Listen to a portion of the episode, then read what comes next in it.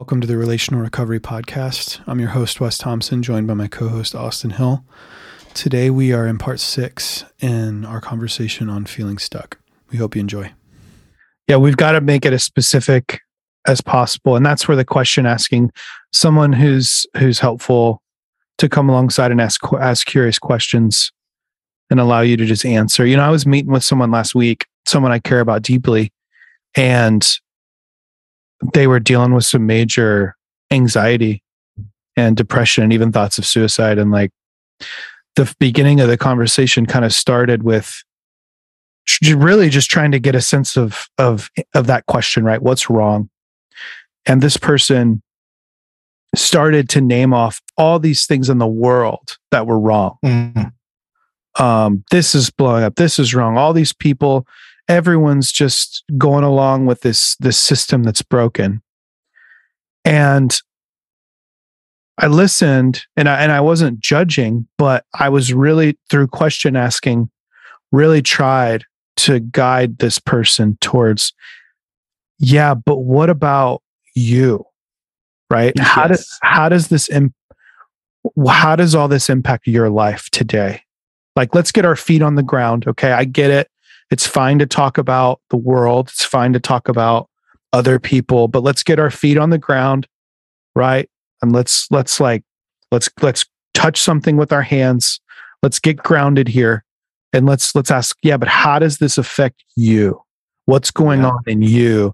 And it was so interesting that in that moment, he just kind of looked at me and was like, yeah, I mean, I. It was a little bit of an aha moment where it's like, I've been so focused on all this stuff that I've neglected myself. And I, I think that's what happens, right? When we get, when we get self-centered and others controlling, is we get so preoccupied with what others are or aren't doing, or society, what society is and isn't doing, that at the end of the day, um, the only thing we have control over is, is what we do. And what we don't yeah. do, and we're, I think we're going to have a higher probability of of of being healthy if that's where the the majority of our focus is on. Like, how can I make the world a better place? How can I live out my values? How can I serve the way that I think others should serve?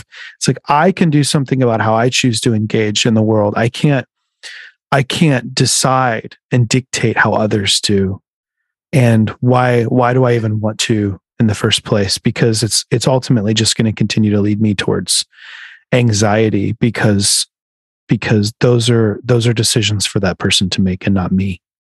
Yeah. Yeah. There's a great, one of our coworkers at the refuge has been using this uh, Jim and Rich-ism quite a bit.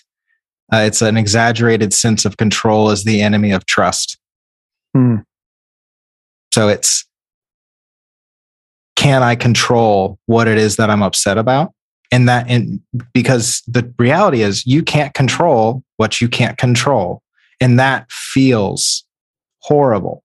The feeling of out, that feeling of being out of control is miserable.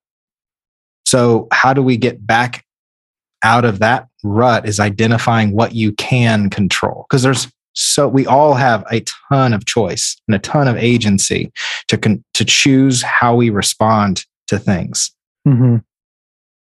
So that is, we lose track of what is actually within our control when we focus on all the things outside of our control. It's one of the reasons why people get so angry and polarized about politics, because we're talking about things that are way outside of our control, or why people get so, so angry and frustrated within the church about how things should or should not be done, because they feel like they have an exaggerated amount of control over things, when they actually don't have control over how someone feels. We can't control how people feel.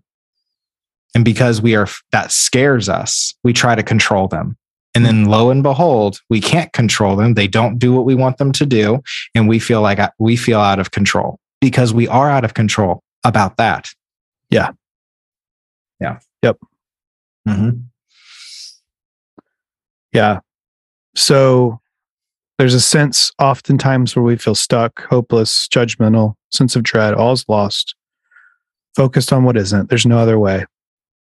Um, and we've talked about ways to remedy this, because there's a way to get unstuck. And firstly, it's to slow down. Secondly, take inventory. What's going on in me? Example used was writing out what our thoughts are. Thirdly, find someone who can help, who can ask good questions and process what's going on in us. Fourthly, lastly, productive action. Um, we have to do something, right? We have to do something. Oftentimes in therapy, um, well, I don't want to say that. I don't want to globalize it. I think, I think in poor therapy, what, what can happen is we just, or even in a religious setting and confession, um, we, we, we, we start on a good trajectory, but we, we stop short. And often what that stop short looks like is we'll, in a religious setting, we'll confess all that's wrong. Or in a or in a therapeutic session, we'll we'll process, you know, we'll slow down, we'll we'll go to the therapy session, we'll we'll share a bunch, but then it stops there. And I think I think where the where the power where the rubber hits the road is it, it's got to result in some sort of productive action.